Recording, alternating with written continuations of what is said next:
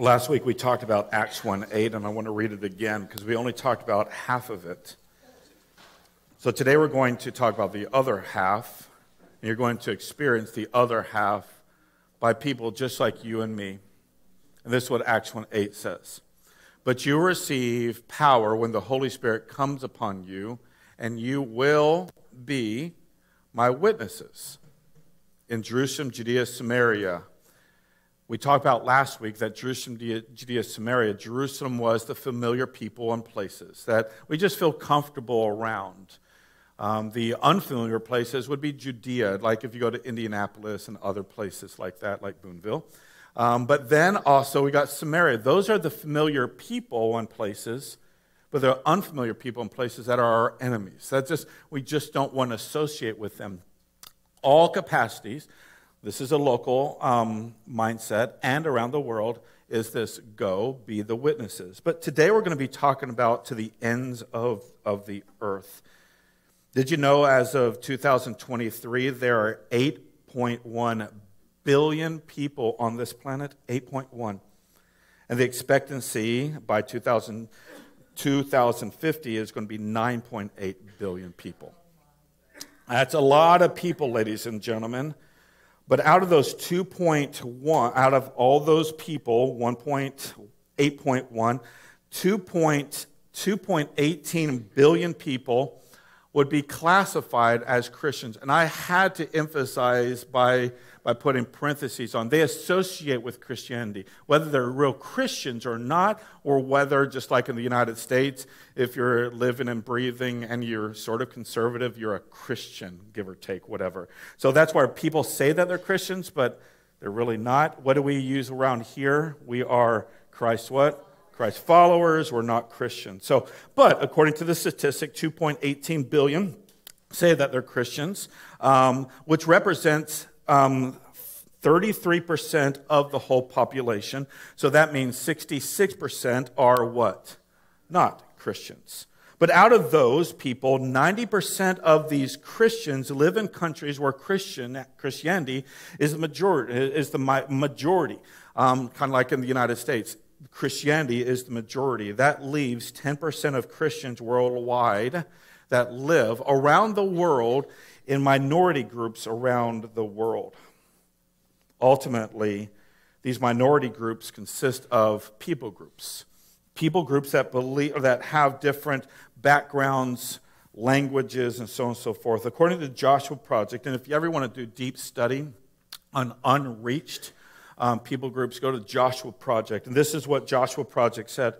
There's about 7,400 people groups. This is not just like people. This is groups of people that are considered unreached. In other words, they don't have access to the Bible. The majority of them have not even heard the name Jesus. This is right now in our social media, internet world. 7,400 people groups are considered even unreached, which is over 40% of the world's population. 40% of the world's population doesn't have a Bible, has never heard about Jesus. This is 2024. 85% of these people are in what's called the 10/40 window, which I'll show you again in a second. And less than 3% of all the mission work in the entire world belong to them. 60% of the unreached people group live in countries that are closed to missionaries who come in. This, ladies and gentlemen, is what's called the 10/40 window. Next slide. This is the 10/40 window, one of the most hostile areas where the majority of the people are not Christians in any way, shape, or form. Everyone, everywhere else is majority Christians. As it says, about 6,000, almost says 7,000 people are reached of these people groups. 6,500 are groups who are unreached, but watch this. There's 3,096 people, groups, that are unreached but not even engaged. There's not a missionary that has gone there. They're not even engaged with a church or Christianity. This reminds me of what Jesus says in Matthew chapter 9, verse 36 to 38. It says, when Jesus, he saw the crowds, He had compassion on them because they were harassed and helpless, like sheep without a what? Without a shepherd. Jesus is our great shepherd.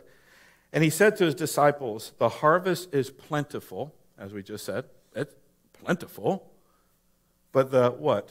Laborers are few. What should we do? Therefore pray earnestly to the Lord of the harvest to send out laborers into the harvest field. Again, by doing this, we will complete, as we're praying for God's will to be done, we'll complete Acts 1:8. To go be the witnesses in Jerusalem, Judea, Samaria, and the ends of the earth. So this is what I want to encourage us with before the team comes up. Yes, absolutely yes, go locally. Jerusalem, Judea, Samaria, yes. We should never stop going locally. And we should never stop going where? Internationally. We should never. Why? Because each and every one of those billions of people are a soul. They are a soul destined from heaven or hell at the end of their life if they do not know Jesus. Why? Because the harvest is plentiful internationally and locally. So it may be said today that as you hear the testimonies of our team that went to Honduras and Jamaica, ask yourself while you're listening, says, why am I not going? Why am I not praying? Why am I not giving towards this great cause that we are called to be a part of? My prayer is this, that each one of us will be an Acts 1:8 person locally and around the world. And I know, I grew up overseas for 16 years of my life. I've been overseas almost every year since, except for COVID. But I'm just letting you know, you can as well. And at the end of this sermon, at the end of this sharing time, you're going to see some practical ways where you can be involved, not only locally, but specifically around the world. So what we're going to do is we have our mission team from Jamaica and Honduras that are going to be sharing today. I'm going to show a video for it with you guys in a second, but our Jamaica team, Tammy and Dammy, literally just got back into the United States at 11 o'clock last night. So if they fall asleep during the chat, you'll know why, all right? And Tammy doesn't drink coffee, so we'll be praying for her as well. All right, so with that being said is, Father, convict our hearts for the world. Lord, that just comes to my heart. God, you so loved the world, not just United States, not just Evansville, not just me. You loved the world, that you gave your only son to die for the forgiveness of their sins. May we tell, give, go, and thank you for this team that went to Honduras and Jamaica. I pray that you'll give them encouraging words as they share. I pray all this in Jesus' name. Everybody said, amen.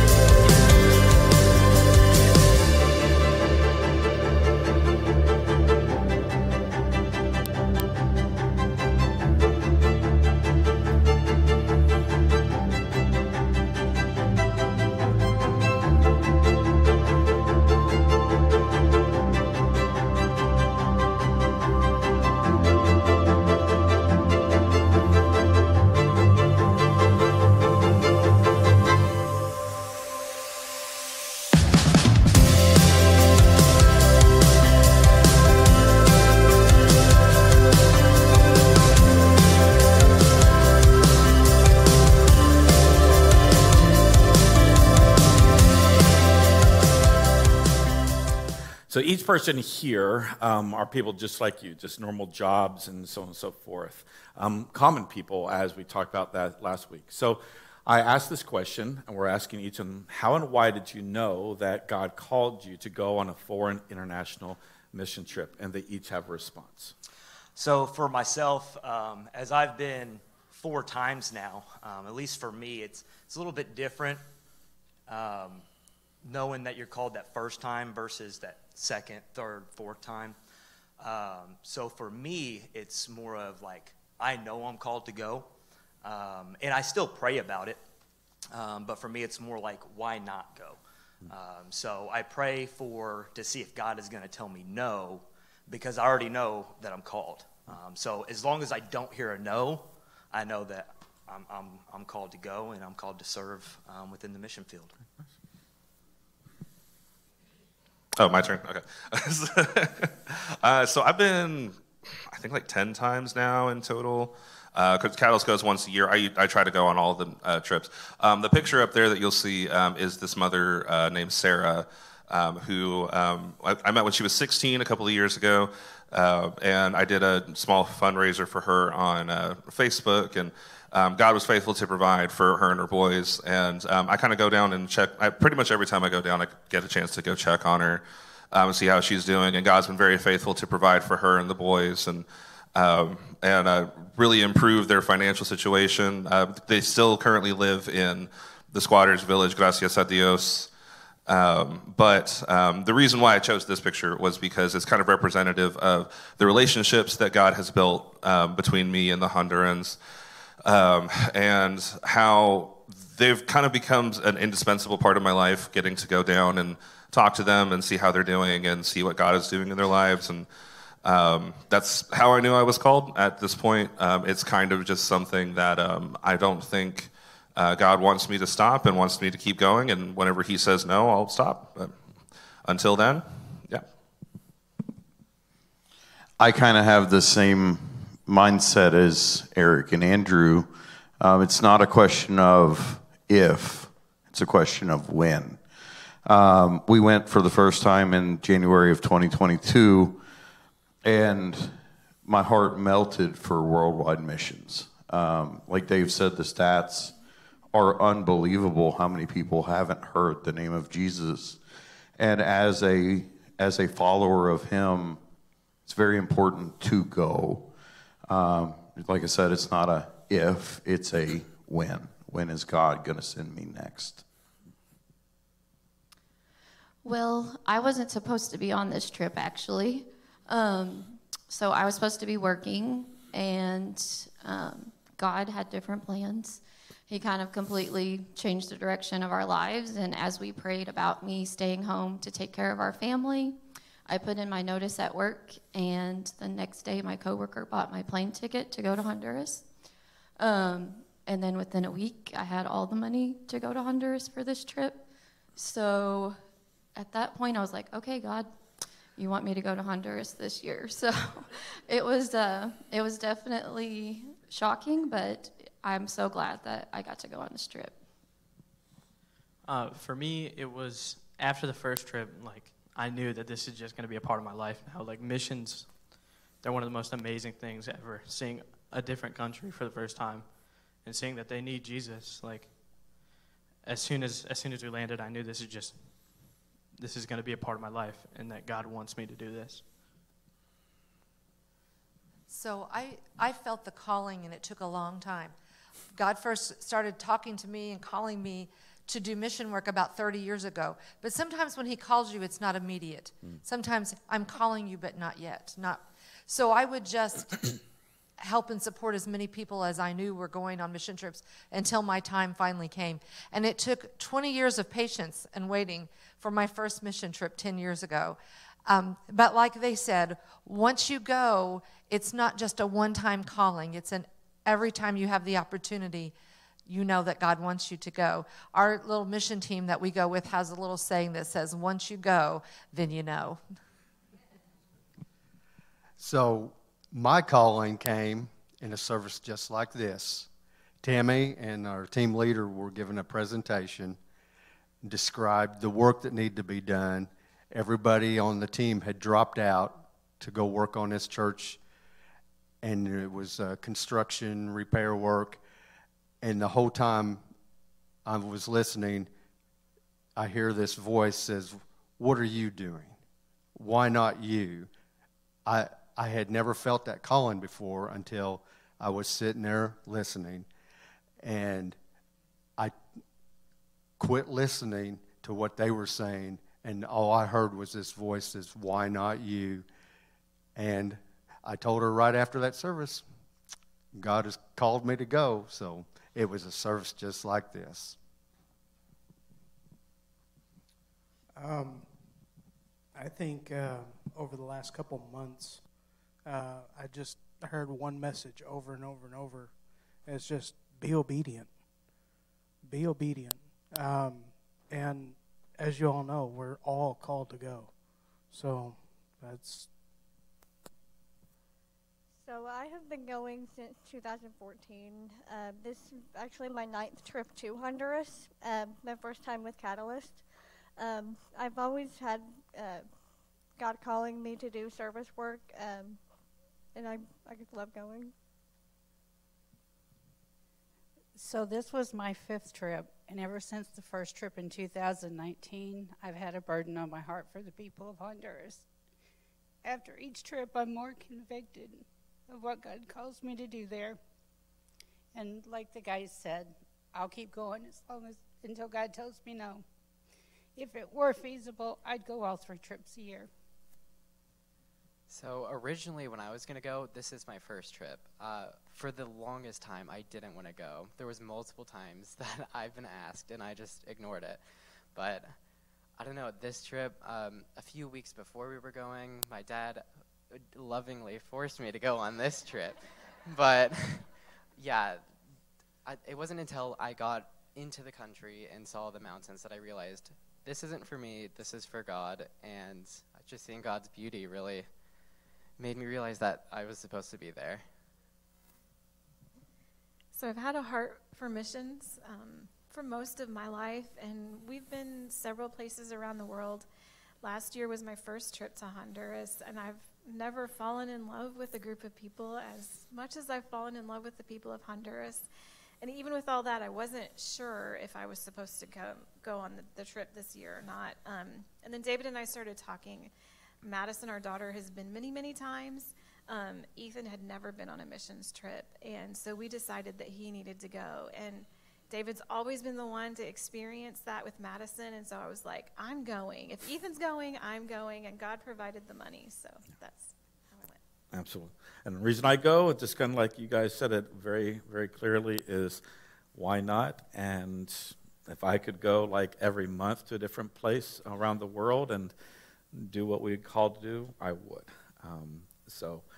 Yeah. So Tim Higginbotham couldn't be here today. He might be watching online, but this is his answer to... a couple of years ago, I felt I was called to go after hearing other people and their experience of Honduras. But then I decided to just give funding. So I was able to help, and my way of going last year was through donations and helping others. This year, I felt definitely God calling me. It was time for me to go in person, and that was confirmed when the amazing support came from areas I didn't even expect. So I was very thankful for that. All right, so what did you guys do on this trip? So that's the question. What did God ask you to do? And maybe you got assigned to something, but God actually sent you for something else other than what we assigned you to do. So I've actually had the honor of kind of having 2 roles, especially these last 2 trips. But all 4 of my trips, I've always served in eyeglasses, being able to give eye exams and get people prescription glasses as much as we can. And I'll talk a little bit more about that on the next question. But like I said, this was the 2nd time I got to do teen church. So I was able to pull all the teenagers out of the main church service and just be able to connect with them. Through a very simple way of presenting the gospel, but in a way that, as much as I could, to try to have a conversation with them along with a translator. So it was just beautiful. I got the chance to talk with probably over 70, 80 different teenagers throughout the entire week. Many of them came to know Christ. So I don't even remember the exact number, but God knows. That's what matters. And so I just, every time I get to do this, just like I get to lead the youth here, I just feel very blessed to be able to do my life's calling down there as well. So normally whenever I go down, I do medical, which is, so that's the station where you work with the doctors, and they, so patients come in, you do assessments, you write prescriptions, fix anything that you can, like wounds or whatever. And this time I got assigned to triage, and then I got bounced around a little bit, so I got to do a few different tasks, but the kind of unexpected thing that, it wasn't just me, but that everybody got to do, was, so this young lady is Jimena. She was my assigned translator for the week. She's 11 years old, and incredible young lady. One of the first things that you'll notice about Honduran culture whenever you're down there is they are very service-oriented. And like the second something needed to be done, she didn't need to be asked. She would just hop up and go do it. The unexpected part was that her and her family, I don't want to go into details because I didn't discuss this with them prior, had a pretty devastating loss right before we went down. We kind of heard from the mother that it was a really positive thing for her and her siblings to be able to spend time with us and not have to focus on that grieving process and be able to do something positive with their time. It was wonderful for God to be able to use us in that way, and yeah.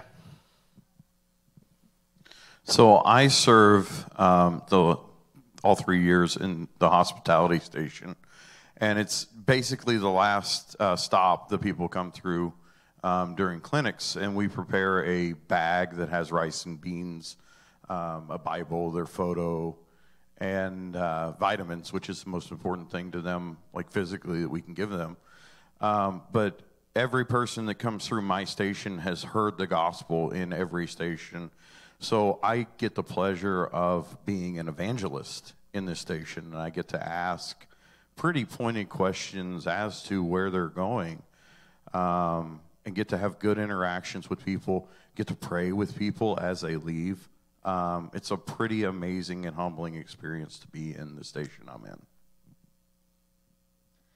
So the last couple of years, I've gotten to work in the clothing station, which has been really awesome. I got to work with Rachel and Joe and another teammate, and we got to hand out clothes that a lot of you guys might have donated from here, and we got to pack them up and take them down, and the joy on those kids' faces and the moms whenever we gave them the clothes was just amazing. It was a blessing. But to be able to see my teammates there too, the way that they got to love on the children and share the gospel through the little Evangicube that we use, that was a blessing as well. It's an amazing experience. Because our station started later than everybody else's, we got to kind of float around and be roamers. And Rachel and I would go give the kids toys while they were waiting, because they wait for a long time, and play with them. So we were kind of lucky because we got to have a little time to really bond with the children. I was put onto escort, which is, I mean, as it sounds, you just take one person from a station and put them in another.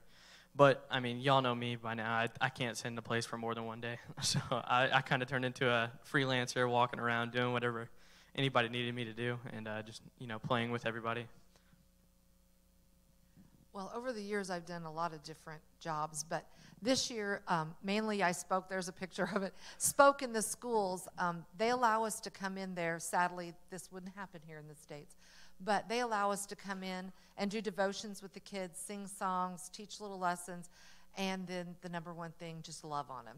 They're so hungry for your hugs and your love, and they just love you right back.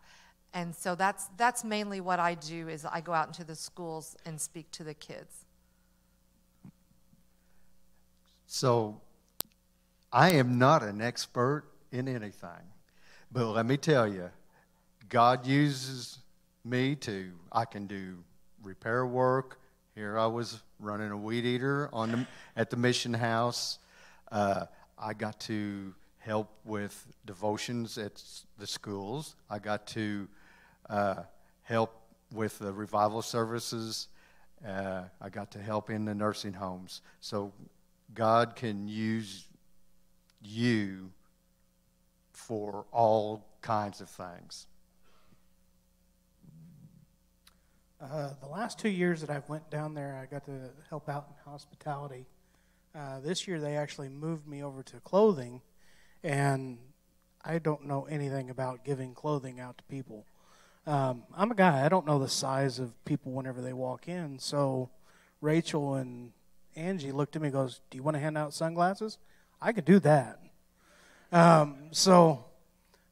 This is Dulce. She was our translator for the 4 out of the 5 days that we were doing the clinicals. And she's just an amazing young lady. She's very good at English.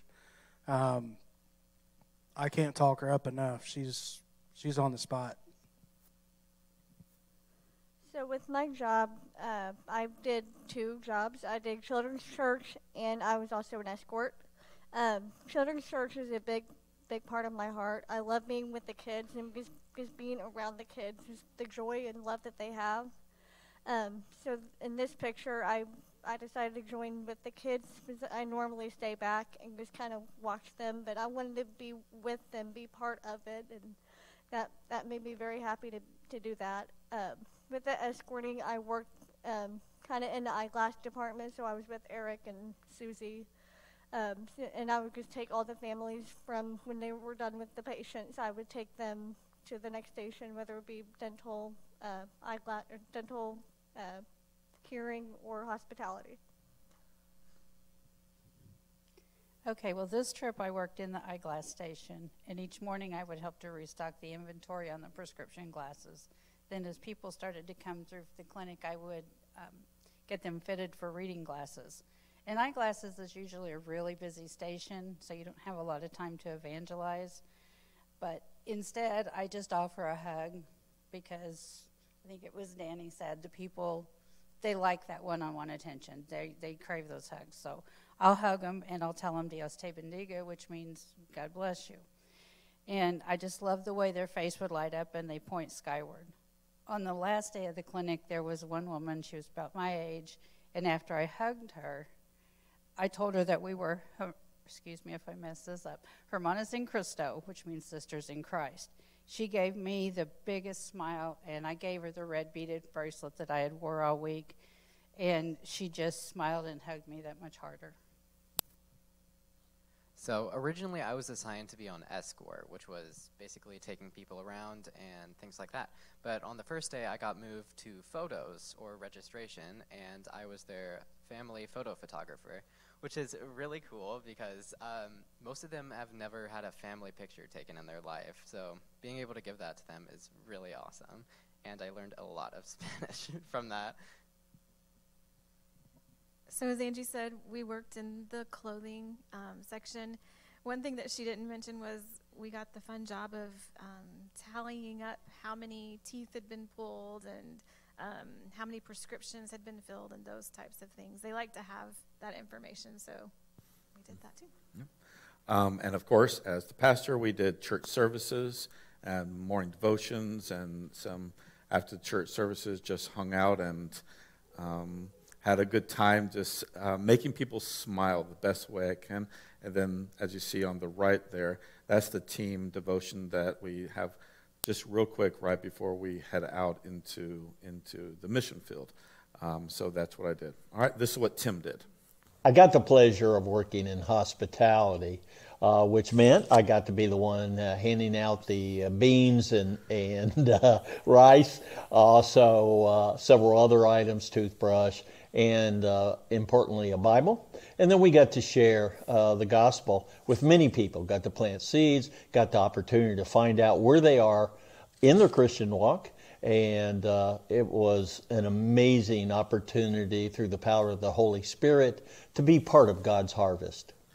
So part of going on mission trips is a beautiful thing of we think sometimes we're going for them, the Hondurans, the Jamaicans or whatever, but 99% of the time it's also for us, resulting in each and every one of us have things that God has taught our heart, and they're going to share briefly. They wish they could share longer, but these are some things that God taught us and laid on our hearts as we went over, and so hopefully will you when you go. So God actually taught me two very big things on this trip.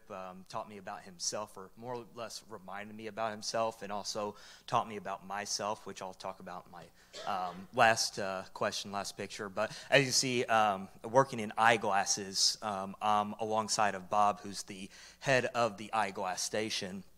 I'm able and trained to give eye exams with what's called a retinomax.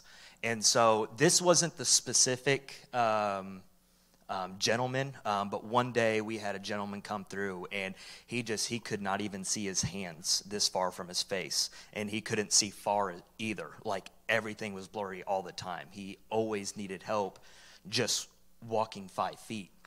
And so throughout the week, we were pumping eyeglasses out, like, you know, it's like first, second pair, it's like, oh yeah, those work great. And it's so awesome when it works out that well. But this gentleman, me and Bob probably spent about 30 minutes trying to get him something. And it's just a testament, just like how a lot of us go on the mission field unless God says no. But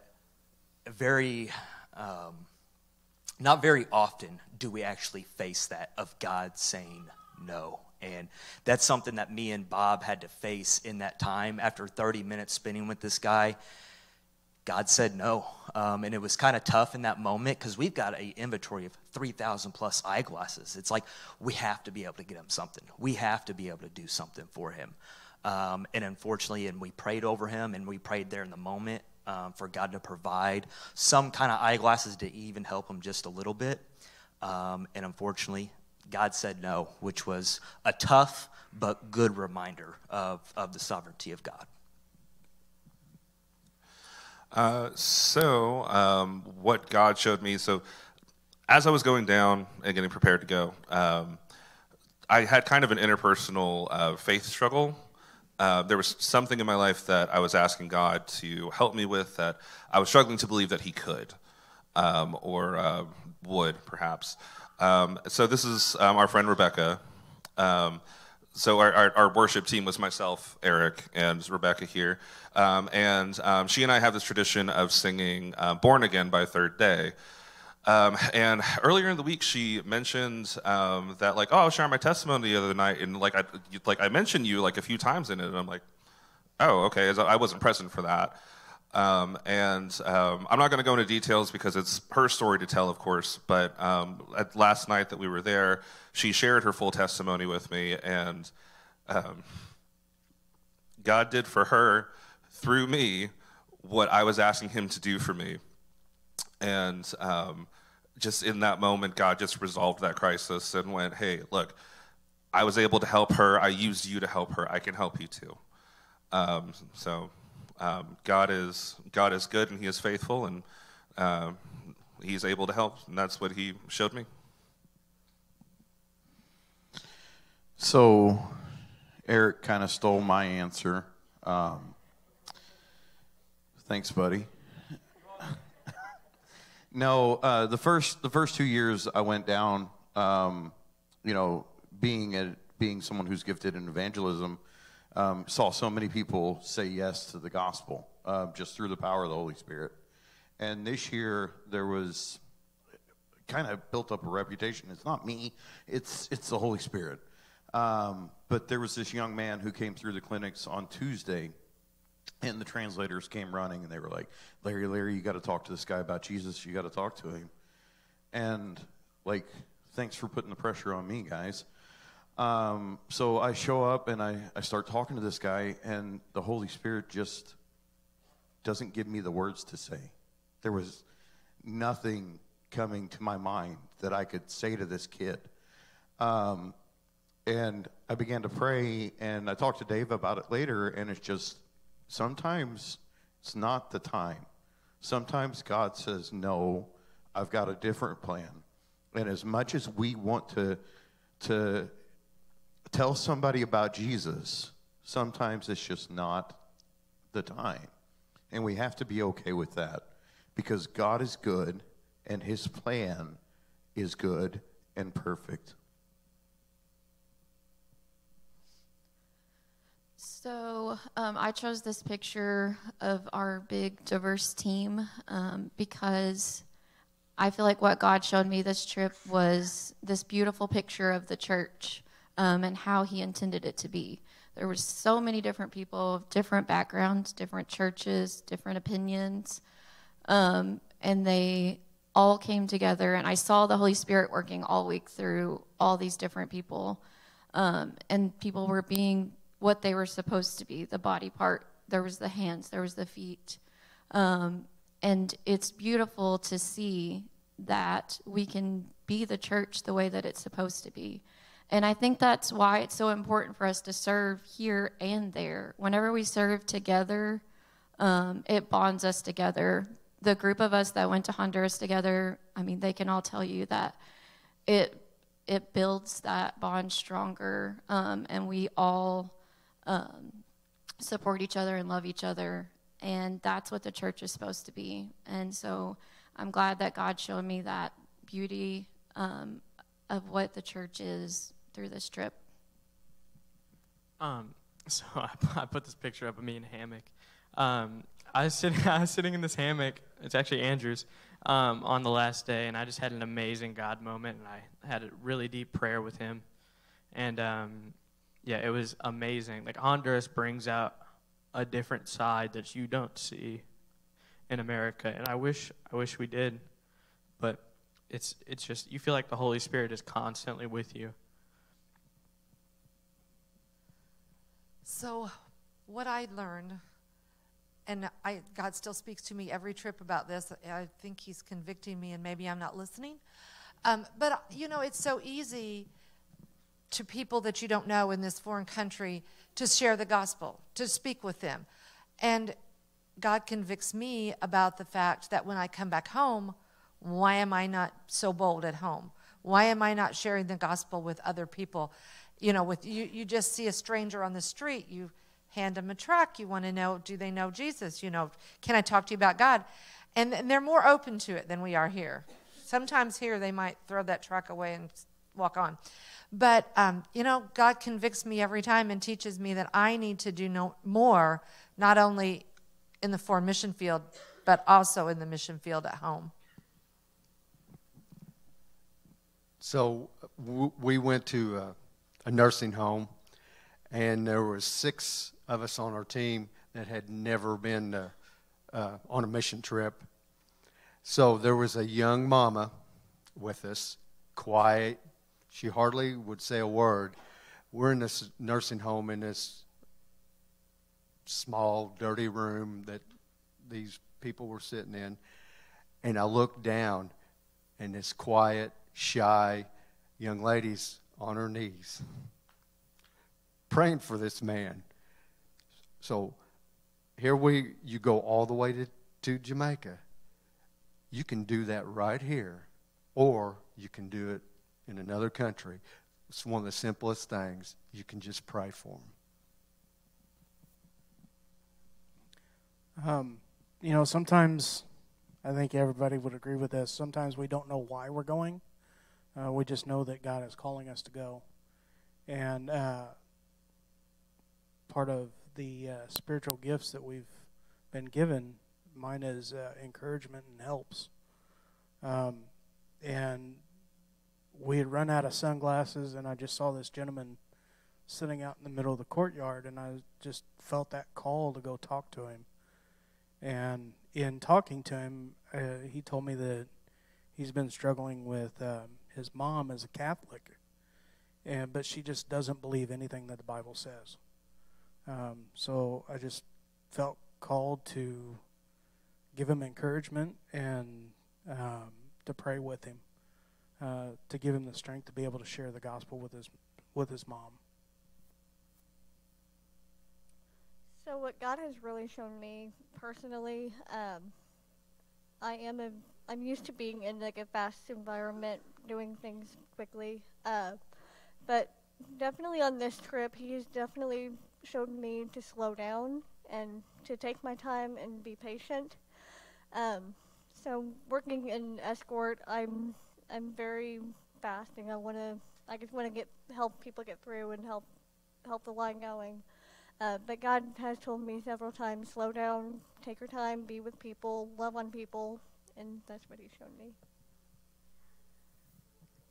So this trip, God gave me a lesson in obedience and trust. It's really common before we leave to experience some sort of spiritual attack, and this year it was really different. I knew almost everybody on the team. I'd served with them all before, but my mind was just full of these what ifs. What if you don't belong? What if you don't fit in? What if you get excluded? And so I pushed it back. I knew it was from Satan, and I knew it would be okay. So the weather was bad the day we left, and so a lot of the flights were running late, but God showed up before we ever left the United States. We were in Atlanta. We were on the plane. The two seats beside of me were still empty, and they had held the plane as long as they could, and just with literally seconds to spare, this lady comes running into the plane. The flight attendant sits her in the aisle seat next to me. We look at each other. We've both got the same blue shirt, so we laughed. Ends up, she's about my age. We laughed and we talked all the way to Honduras. She had traveled a lot, but she had never been on a mission trip. So she was in the dorm right next to mine. We kind of checked on each other.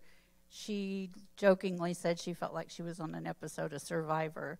So I would tease her and ask her how she was surviving. And just God really showed up before we left the States. He taught me, this is what I want you to do.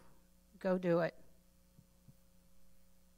So every night we had a big group devotional and meeting.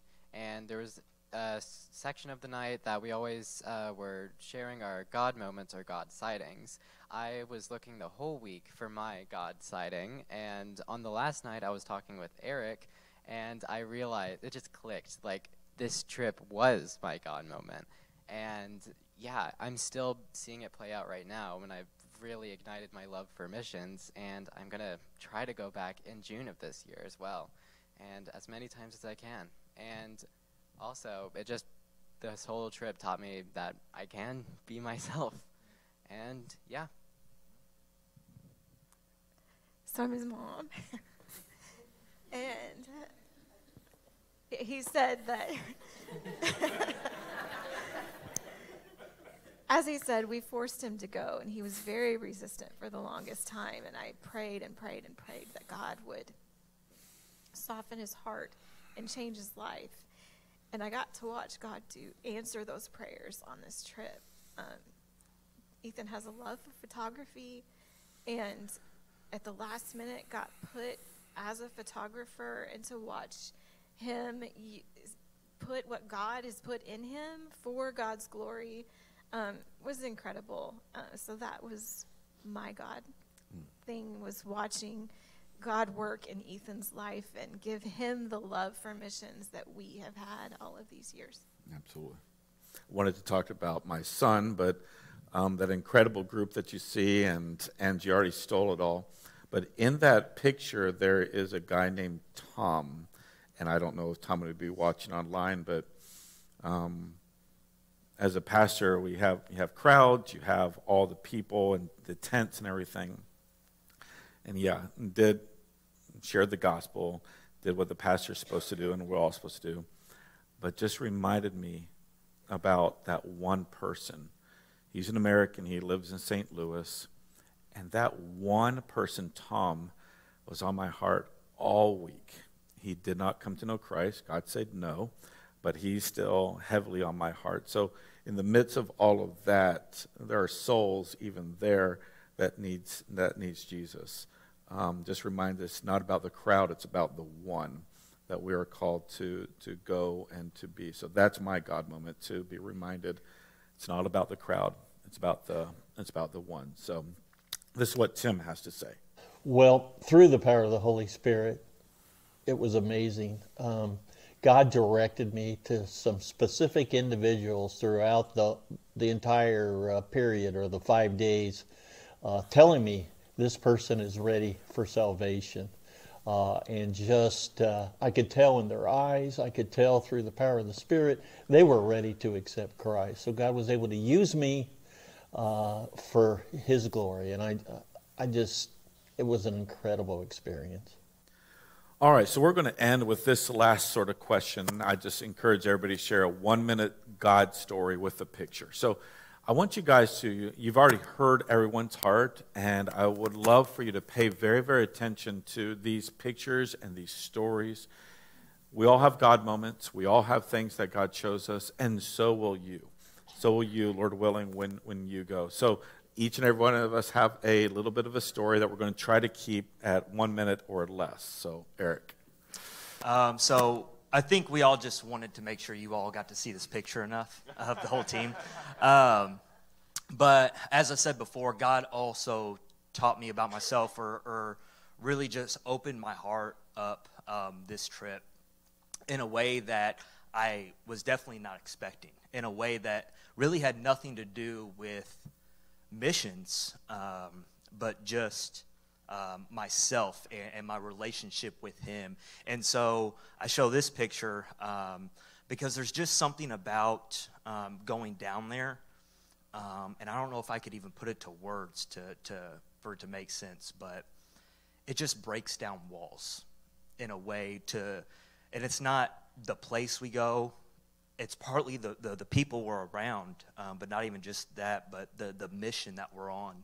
God uses those to break down walls, just like He does here within our church family, just like He does here within our community groups. Those are there to break down walls for us to connect with each other under Christ. And Larry was just able to be there for me in a moment that I didn't think I needed. I was able to share something with Larry and just get off my chest, put into words, something that I had held on to since I was 12 years old. And I literally never told anybody before. Like I said, never even put it to words, because it came up to mind throughout the years, but I always just push it down. Like, I don't need to share that. There's no point. It's not going to change anything.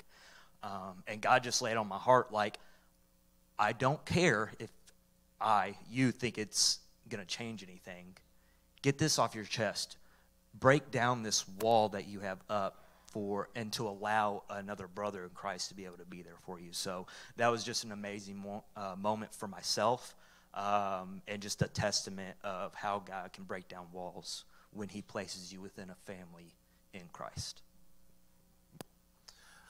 So I kind of already told my God story for the week. That was the one with our friend Rebecca in it.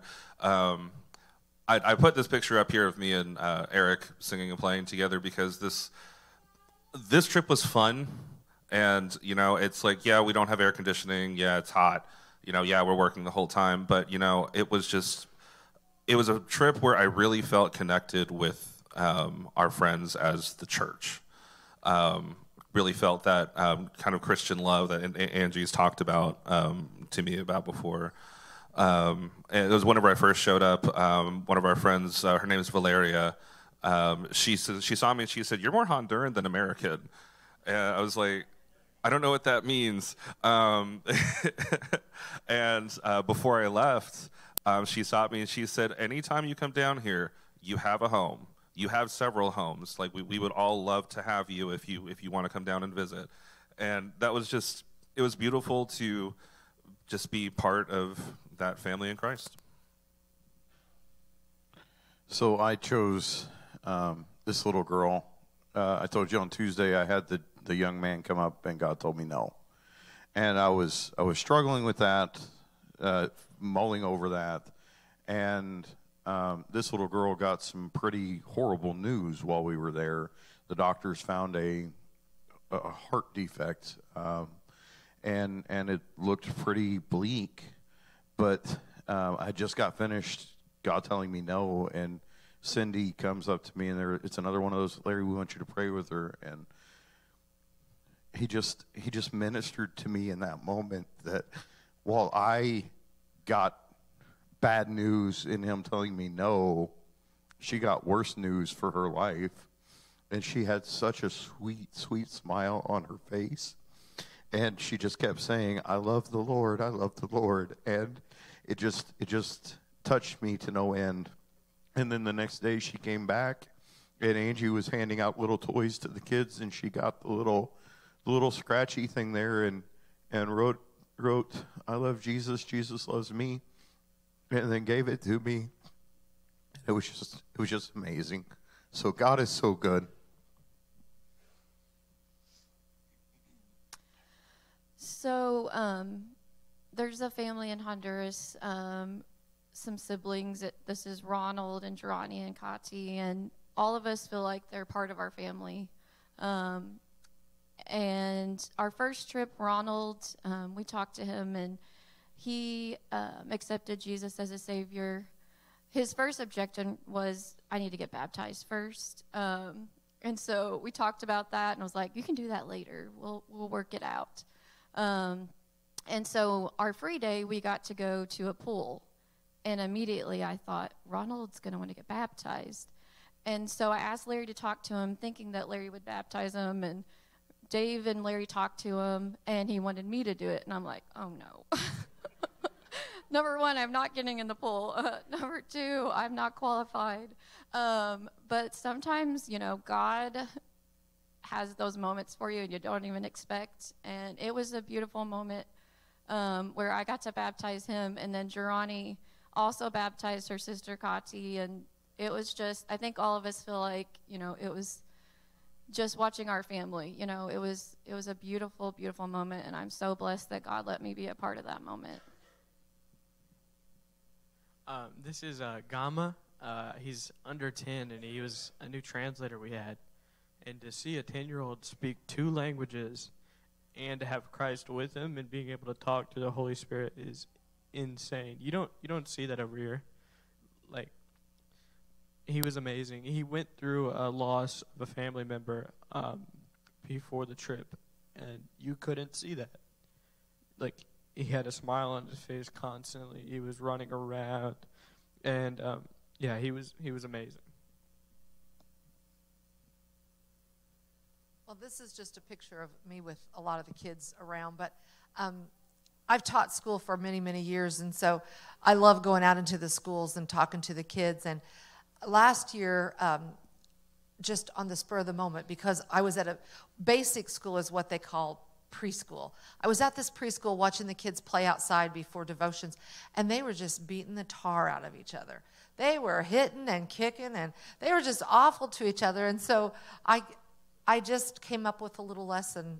Well, God came up with a little lesson about being kind to each other. So I skipped the lesson I was going to do, and I did this lesson on being kind to each other. And we found it in the Bible, and we talked about it. And I thought, if you've ever seen the movie Finding Nemo, Dory speaks whale.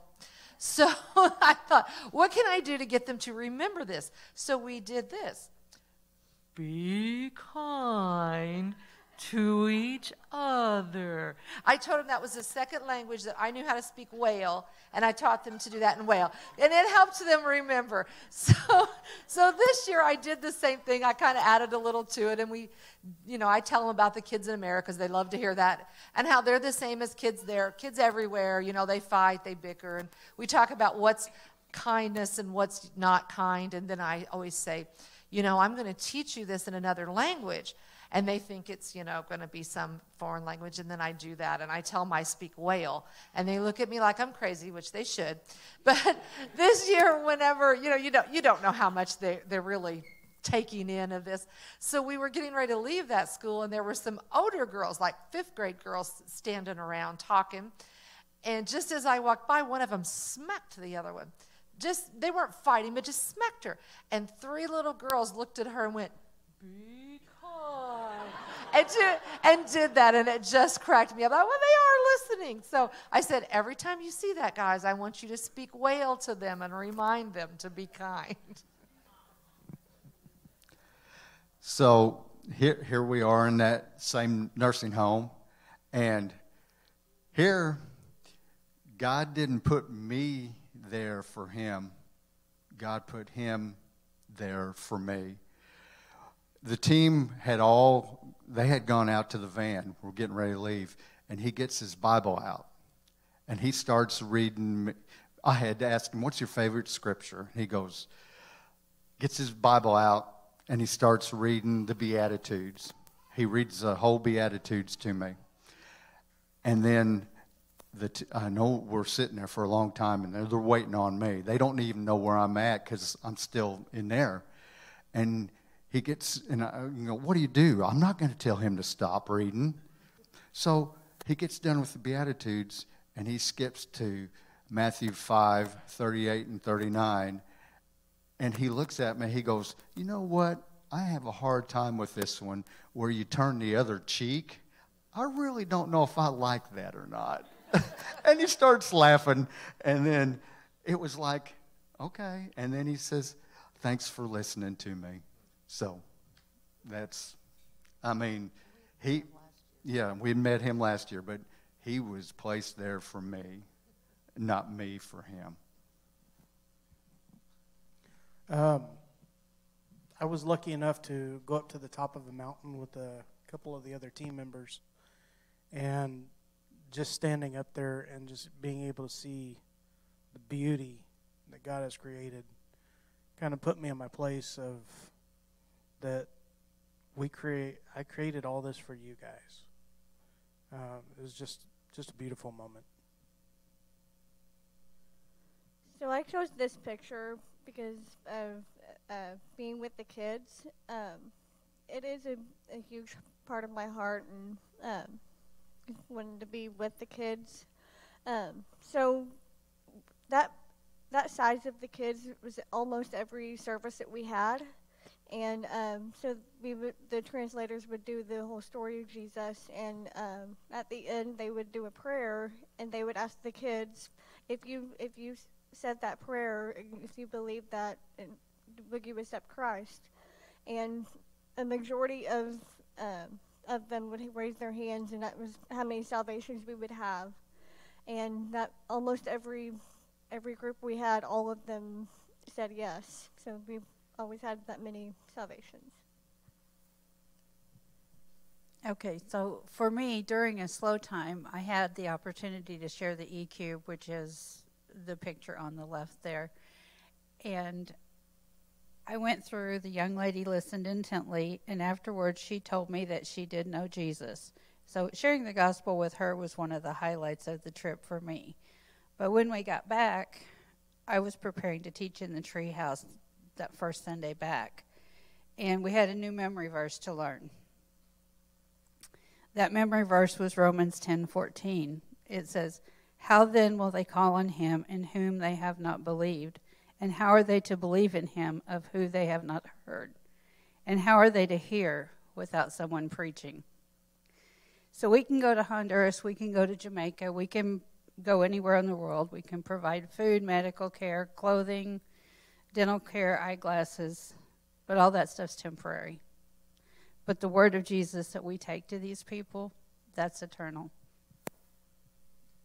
So this is less of a story and more of just a thing I'm very grateful for. This is everyone, or almost everyone I worked with in the photos area, and I'm just very grateful for how many best friends I've made. Like, I've made some of the best friends I've ever had on this trip, and we all keep in touch still, and it's really nice. Some of them are in the picture, others I've been friends with outside of the picture, but I'm just very grateful for everyone I met there.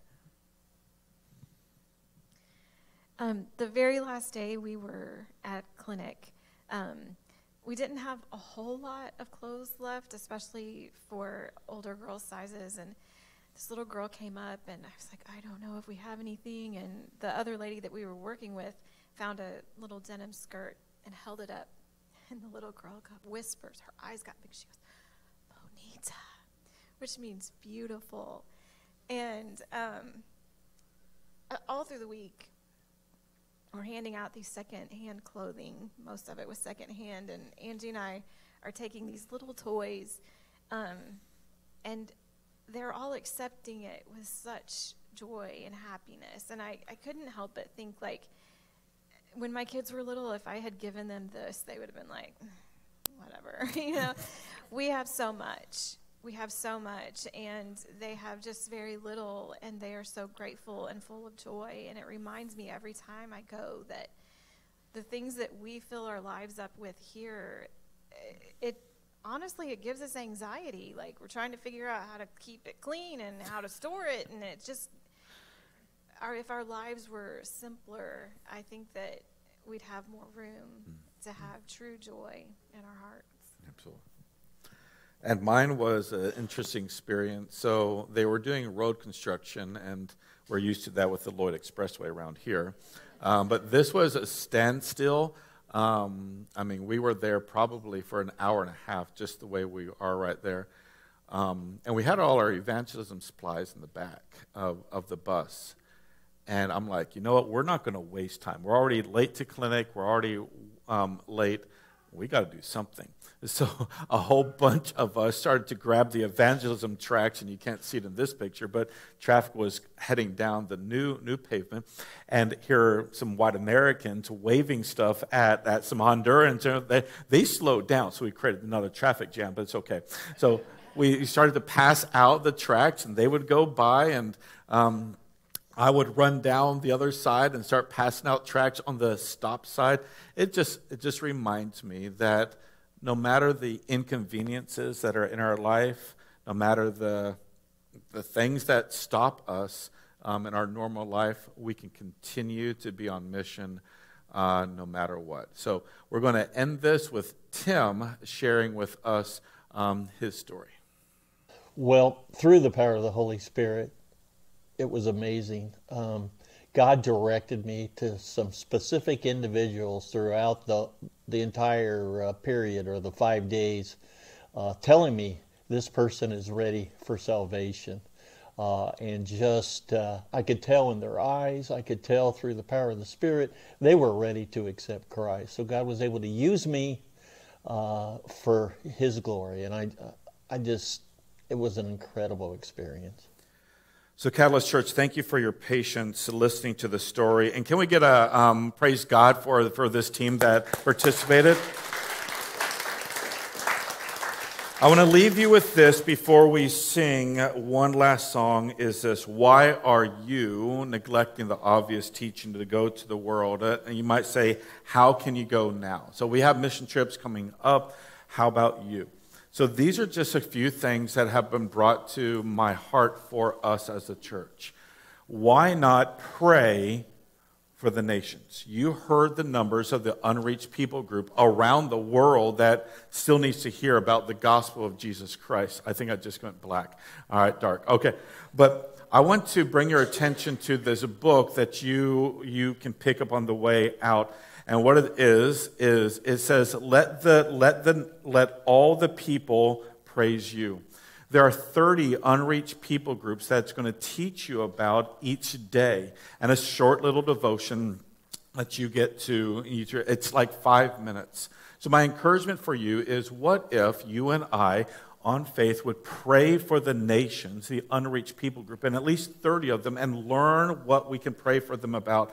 I encourage you, as you leave, take one of these, and maybe before you go to bed, every night, let this be your closing night, praying for the nations.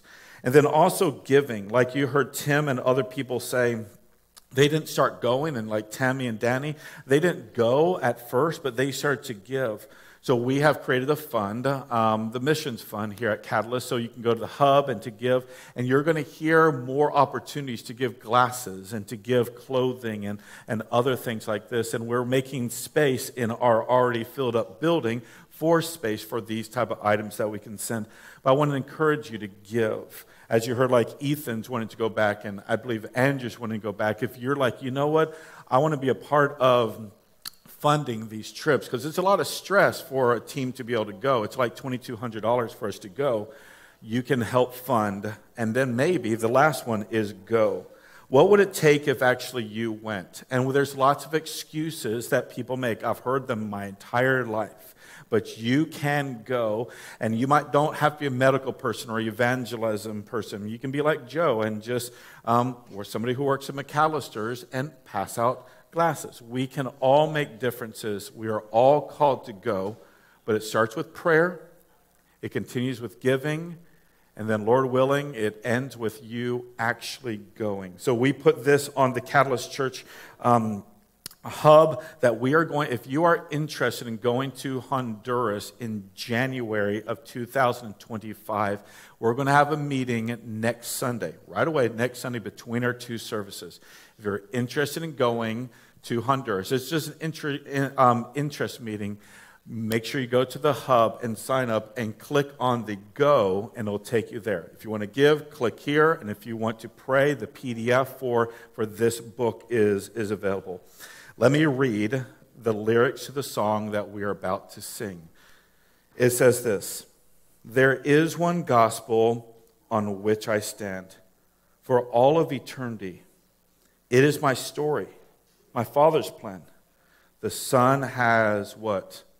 Rescued me. Oh, what a gospel. Oh, what a peace.